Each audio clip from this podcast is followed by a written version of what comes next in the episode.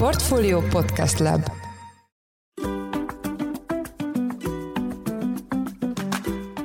Mindenkit üdvözlünk, ez a Portfolio Business Podcast új adása, én Forrás Dávid vagyok, a Portfolio Podcast szerkesztője eddig nem látott ügyfélvándorlást indíthat be a lakásbiztosítások piacán egy most életbe lépő szabályozás, mely alapján az ügyfelek nem csak az évfordulójukon, hanem teljes márciusban felmondhatják a lakásbiztosításaikat. Ezzel párhuzamosan a biztosítási szektor más területein az életbiztosításoknál és a kiberbiztonság tekintetében is vannak fontos folyamatok, így pedig itt van velünk online Kuruc Péter az EY biztosítási iparági szakértője. Szia, üdvözöllek a műsorban! Szervusz, és üdvözlöm a hallgatókat!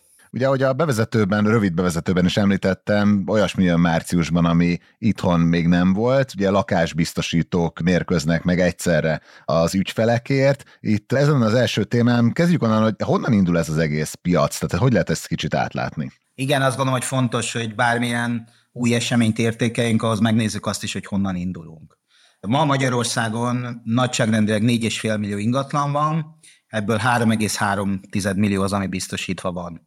Ez európai viszonylatban is egy magas szám, és várhatóan ebben nagy előrelépés nem lesz, itt többnyire az ingatlan elhelyezkedése, az ingatlan állapota, vagy a tulajdonos pénztárcája az, ami gátat szab annak, hogy ez a szám jelentősen tovább nőjön. Aki ma lakásbiztosítást akar kötni, az 14 biztosító kínálatából választhat, ami fontos, hogy van egy úgynevezett minősített fogyasztóbarát otthonbiztosítás, itt a minősítést és a jóváhagyást az MNB végzi, 13 biztosító van, aki ilyennel is rendelkezik. Mindenkinek van nem minősített biztosítása is jelenleg, de 13 biztosítónál ez a bizonyos MFO-ként rövidített biztosítás is jelen van.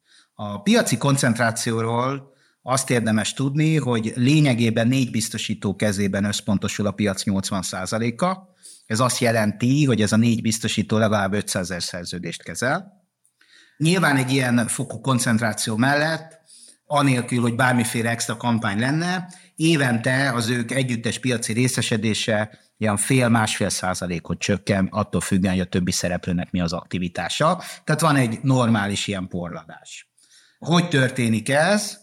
Én úgy tudom, hogy a, a, a piacról, hogy havonta nagyjából egy 30 ezer biztosítás kerül úgy megkötésre, hogy ez biztosító váltással jár, avagy új ingatlan esetén az első biztosítás kötődik. Ez azt jelenti, hogy éves szinten egy 350-400 ezer a mozgás, ahogy említettem, ebből a 3,3 millió biztosított ingatlan volt, tehát egy 10 körül van egy újrakötés.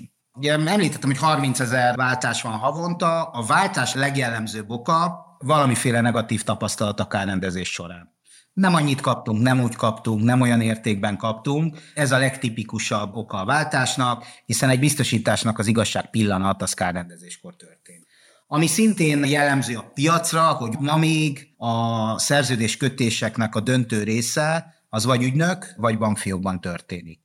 Ugye ügynök lehet biztosító ügynök, illetve lehet független ügynök, de ma még nagyon tipikus a személyes kapcsolat. Ez tulajdonképpen érthető, hiszen jellemzően a család legnagyobb vagyontárgyáról beszélünk. És ma, ami fontos, és ebben hoz majd a kampány változást, hogy a, egy lakásbiztosítási szerződés következmény nélkül az adott szerződés évfordulóján mondható föl. Ez az, ami változni fog, mert márciusban, független attól, hogy kinek mikor esik az évfordulója, felmondhatja egyoldalúan lakásbiztosítási szerződését. Igen, erről szeretnék beszélni, hogy ez tulajdonképpen miért lehetett fontos a kormányzatnak? Ugye említetted, hogy volt egy ilyen 10%-os mozgás azért a piacban korábban is, évfordulóra fel lehetett mondani a szerződéseket, most miért alkothatták meg ezt a típusú kampányt, ami ugye a KGFB-től viszonylag ismert a magyar piacon? Alapvetően a kormányzat, és ezt kommunikálta is, ő úgy ítélte meg a lakásbiztosítási piacot, hogy nem elég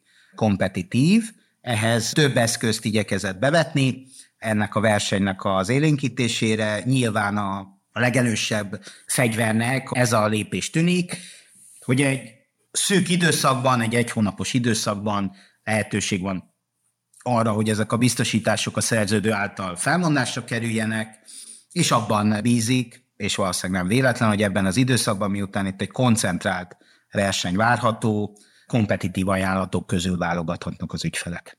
És ugye említetted, hogy itt van egy 90%-os alappenetráció a magyar ingatlanállományra, hogy lehet ezt akkor tudom, a sikerességet mérni? Tehát olyan nagy emelkedés, gondolom, ahogy te is mondtad, hogy nem lesz várható. Tehát hogy, hogy lehet majd azt mondani, hogy ez egy sikeres kampány volt, vagy nem volt sikeres? Inkább 80%-os ez a penetráció, mint, mint 90. És ahogy mondtam, a 80 és európai viszonylatban egy magas penetráció. Én azt gondolom, hogy a kormányzat nagyjából artikulálta, hogy mit vár akár részleteiben is a kampánytól. Tehát nyilván ez alapján érdemes a kormányzat szemszögéből mérni, hogy ez a lépés sikeres volt-e vagy sem piaci élénkülést vár, a piaci koncentráció gyorsabb csökkenését, mint ahogy említettem, ez az évi nagyjából 1%-hoz képest, több biztosítóváltást, tehát ez a havi átlagos 30-ról egy elmozdulás, nyilván ez szükséges ahhoz, hogy a, a koncentráció gyorsabban csökkenjen. Illetőleg ő egyértelműen vár egy, a versenynek egy olyan részét, ami az ügyfelek számára lesz lenne kedvező, hogy ez a díjra, azaz a biztosításért fizetendő díjra is hatást fog gyakorolni és ami szintén elhangzott, hogy ezt az általam említett minősített fogyasztóbarát biztosítási szerződésének a száma az jelentősen gyarapodni fog. Itt azt tudjuk, én is úgy néztem utána, egy novemberi adatot találtam, az szerint 50 ezer fogyasztóbarát otthonbiztosítás az, ami jelenleg a piacon értékesítésre került eddig. Igen, ez ugye nem sok, és az érdekes, amit mondtál, hogy a, a leg, nagyobb része a biztosítóknak ugye árul ilyen termékeket, de mégis mintha nem ez lenne a fókuszban a piacon. Így van, ez egy, ez egy újdonság. Az első engedélyt ilyen szempontból 2020 márciusában adta ki az MNB. Ennek több oka van, hogy ez a portfólió jelleg 50 ezres méretet tudott csak elérni. Meglátjuk, hogy a kampány milyen hatással lesz erre. Tehát ha, ha ezekből a szempontokból nézzük, hogy mit is érhetünk el, akkor én azt gondolom, hogy hogy nem áprilisban kell ezt a, ezt a kampányt értékelni, hanem meg kell várni azt, a, azt az egyéves időszakot, tehát valamikor majd 25 elején tudunk visszanézni, hogy mi is történt valójában. Ha a jelenlegi 30 ezres havi váltással számolunk, az azt jelenti, hogy ilyen 350-400 ezeren váltanak évente. A váltók száma éves szinten, tehát a teljes naptári évben ehhez képest nem lesz jelentősen magasabb, akkor valójában nem történt más, mint hogy egy nagyon rövid időszakra koncentrálódott azok a, a váltóknak az a mérete, ami eddig is jellemezte a piacot. Ez szerintem egy nagyon fontos tényező, mert ha, ha véletlenül erre futnak ki a történet, akkor azt gondolom, hogy nem, nem történt a koncentráción kívül más, mint hogy, és az érzékelhető a médiában elköltésre kerül egy szabad szemmel látható összeg, valamint a, a kapcsolódó szolgáltatások is a eddig megszokotthoz képest egy extrém terhelés kell, hogy megéljenek. Ebben ugye említettem, hogy jellemzően személyesen köttetnek még a szerződések, és ez a kampánynak a másik nagy kérdése, hogy sikerül-e a lakásbiztosítások értékesítésében egy olyan léptékű áttörést elérni az online kötésekben, legyen ez egy összehasonlító portál, vagy legyen ez a biztosító saját honlapja, amit az elmúlt nagyjából tíz évben eddig nem sikerült. Igen, ez azért nagy reményeket fűz a, a digitális közvetítő szektor. Hát a napokban bejelentésre került egy új összehasonlító szájt megjelenése, nem véletlenül mostanra élesítették a, a legnagyobb jelenlegi online biztosításkötő platform az nagyon nagy számú váltókat vár. Meglátjuk, hogy mi történik, tehát itt, itt nyilván előre kell lépni a, a folyamatban, meg sok mindenben, hiszen ha ez nem történik meg, akkor, akkor nehéz elképzelni, hogy itt egy drasztikus áttörés legyen, és hogy említettem, azért az gátja lehet a, az online értékesítés drasztikus előrelépésének, hogy a, az ügyfelek legértékesebb vagyontárgyáról beszélünk, ez egy fontos döntés, és ilyenkor a, az ügyfelek többsége azért szeret valakinek a, a szemébe nézni, és, és úgy is meggyőződni, hogy jó döntést hozott. Jó, hát ugye ezt hamarosan látni fogjuk, ezt az első kampányt. Még két témám lenne, ugye a biztosítási piac másik nagy oldala az életbiztosítások, amit gyakorlatilag az elmúlt időszakban az ügyfélérték növelése tematizált, hazai szabályozói és, és EU-s szinten is. Ugye a Magyar Nemzeti Bank piaci információk szerint dolgozik egy etikus biztosítás 2.0 koncepción. Ugye eddig ez az etikus biztosítás koncepció sok mindent szabályozott, ami az ügyfélérdekeket képviselt az ügyfél és a biztosító közötti jogviszonyban. Itt mire számíthatnak a, a, az ügyfelek, miben lesz más az új rendszer, mint a, a korábbi? Ez így van, az MNB dolgozik egy etikus 2.0 elnevezésű feladaton. Ez lényegében összefogja azokat a kezdeményezéseket, amelynek célja a, a transzparencia növelése, és hogy te is említetted, az ügyfélérték növelése is. Az etikus 2.0, amit mutatja, tehát ez ugye valaminek a folytatása, ez a folyamat valamikor 2010 magasságába kezdődött, amikor a, a piaci szereplők bevezették a, a teljes költségmutatót, ez ugye kizárólag a költségre fókuszált, most viszont azt látjuk az etikus 2.0-ban, hogy ez négy területre bontható az, ami, ami az etikus 2.0-nak a célkeresztjébe lesz. Az egyik az értékesítés maga, itt egy úgynevezett welcome call szabályozás várható, tehát az ügyfél kötéskor egy telefonra számítható egyeztetésre kerül, hogy valóban tisztában van-e azzal, hogy ő mit vásárolt. Ez egyébként egy bevett piaci módszer, tehát itt nem valami újdonságról beszélünk, hanem arról, hogy ebbe is az MNB letesz sarokköveket, hogy ennek hogy és mind kell történnie. Továbbra is fókuszban vannak a költségek, itt jelentősen csökkentek a, a piaci TKM mutatók, illetve részben ehhez kapcsolódóan, ahogy te is említetted, az Európai Unióban a, az úgynevezett value for money, tehát ez a mit kapok a pénzemért típusú megközelítés jelent meg, ami nem csak a biztosításokat érinti, tehát ez mindenféle megtakarításoknál felmerül az a kérdés, hogy az egyes szereplők az értékláncban, amit hozzátesznek a, az ügyfél értékhez, vajon azzal arányba áll-e az, amit ezzel szemben felszámolnak költségként, vagy, vagy levonnak. A negyedik terület, ami szintén érdekes, az pedig az MNB tervei szerint próbavásárlásokkal igyekszik a valóságban megbizonyosodni arról, hogy a leírt dokumentáción túl mi történik. Itt lényegében, ami között az egyensúlyt meg kell teremteni, az az ügyfél haszna, az értékesítő, valamint a biztosító. És én, én örömmel tapasztalom, amikor beszélgetek szereplőkkel, hogy az is felmerül, hogy ha nagyon alacsony a költség, akkor nem jut pénz arra, hogy ez az információ akár egy értékesítő által, akár egy média által eljusson az információ, eljusson az ügyfélhez. Tehát ha nagyon leszorítjuk a, a promócióra vagy az értékesítésre fordítható összeget, akkor lesz egy ügyfél számára nagyon kedvező termékünk, csak erről az ügyfél nem fog tudni. Úgyhogy ezt azt gondolom, hogy mindenképp figyelembe kell venni.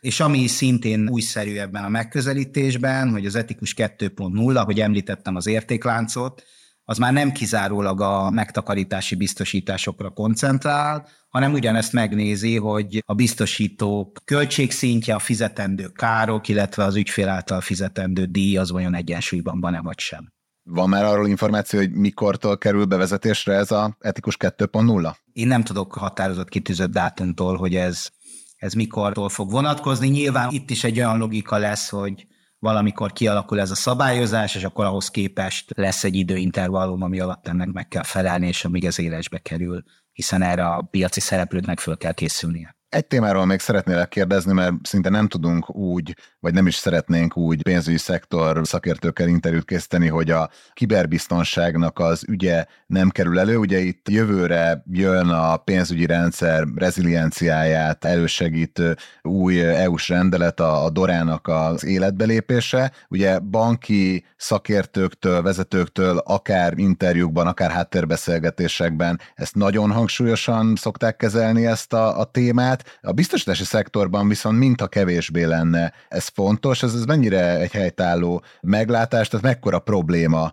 a kiberbiztonság a, a biztosítási szektorban, itt mekkora súlya lehet ennek az új szabályozásnak a szektor életében? Hát azt, amit fontos tisztázni, két dolog, tehát pont a portfólión szokás szerint a év vége, év eleje, tehát az évfordulótájt megkérdezik mind a banki, mind a biztosítós vezéreket, hogy mit várnak az évtől én ezt amikor olvastam, akkor egyetlen biztosítós első számú vezető sem említette, hogy ő a digitalizációt ne jelölné meg prioritásba, és ne gondolná azt, hogy itt előre kéne lépni.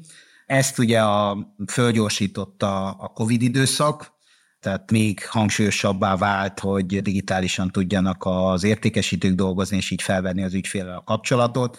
Minden ilyen digitális kapcsolat, amihez az ügyfelek ügyfélportálon nézhetik meg a szerződéseiket, nyilván a, az értékesítők is kapcsolódnak a biztosító rendszereihez. Ezek mind-mind lehetséges támadási pontok lehetnek olyanoknak, akiknek ez lenne a célja. Úgyhogy a Dóra ugyanúgy az fontos, hogy vonatkozik a biztosítókra is, mint a bankokra. A különbség talán ott lehet, a fontosságot ezt nem csökkenti, hogy nyilván egy banki szolgáltatás a maga természetéből fakadólag sokkal interaktívabb. Tehát sokkal magasabb az interakció az ügyfél és a bank között online, mint biztosításban, és sokkal több olyan tevékenységet, vagy olyan, olyan ügyet kezdeményezhet, aminek konkrét hatása van a bankszámla egyenlegére. A biztosítóknál ez azért nem ennyire direkt, de ennek ellenére a, a DORA, ami ugye Digital Operational Resiliency Act, ahogy te is mondtad, tehát ez a a rezilienciára nehéz, talán az ellenálló képesség a legjobb szó. Amit erről a, az iniciatíváról érdemes tudni, hogy január 25 2025-ben, tehát szűk egy év múlva ez a megfelelési határidő, és ugyanúgy, mint az etikus 4.0, ez egy véletlen egybeesés, ugyanígy négy pillére van, amit vizsgálni kell. Ez a négy pillér, amit mindjárt felsorolok, itt is igaz ugyanúgy, mint az etikusra, hogy igazándiból vadonatúj dolog nincs, egy keretrendszerbe foglalta a szabályozó azt, amit józan magatartás mellett az piaci szereplők eddig is megtettek annak érdekében, hogy mind maga a biztosító, mind az ügyfelek biztonságba tudhassák magukat a digitális térben. Visszatérve ez a négy terület, ez magának az IT területnek a, a kockázatkezelése és az irányítása, amire előírásokat tartalmaz a Dóra. Magukra, ha incidensek következnek be, akkor erre a reagálása és a jelentéstétel módja. A harmadik pillér, ami nem akarok különbséget tenni, de talán a leghangsúlyosabb, hogy magát ezt a rezilienciát, ezt valójában tesztelniük kell, hogy mennyire védettek az ügyfelek, mennyire erős ez a pajzs. És a negyedik pedig a, a külső szolgáltatók kockázatkezelése. Tehát amikor egy biztosító vagy akár egy bank egy IT rendszert a digitális térben működik, akkor ezt nyilván partnereken, külső szolgáltatók közreműködésével teszi, tehát az ő biztonságuk is legalább annyira fontos, mint magáé a pénzügyi szolgáltatóé.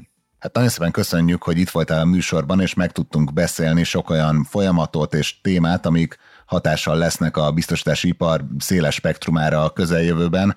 A Portfolio Business Podcast adásában Kuruc Péter, az IVA iparági szakértője volt a vendégünk. Nagyon köszönjük, hogy a rendelkezésünkre álltál. Én köszönöm szépen a lehetőséget. Ez volt a Portfolio Business Podcast új adása, és ez itt most a reklám helye, ugyanis Kuruc Péter is ott lesz február 27-én a Portfolio Biztosítás 2024 konferencián, ahol a szektor szinte minden érintettje képviselteti magát, köztük biztosítók vezetői, tanácsadó cégek, alkuszok, és persze a szabályozó is. Akit érdekel a konferencia vagy jegyet szeretne venni, az megteheti a portfolio.hu per rendezvények oldalon. A mai műsor elkészítésében részt vett Bánhidi Bálint és Szász Péter, a szerkesztő pedig én Forrás Dávid voltam. Új Business Podcast adással hamarosan jelentkezünk, addig is minden jót kívánunk, sziasztok!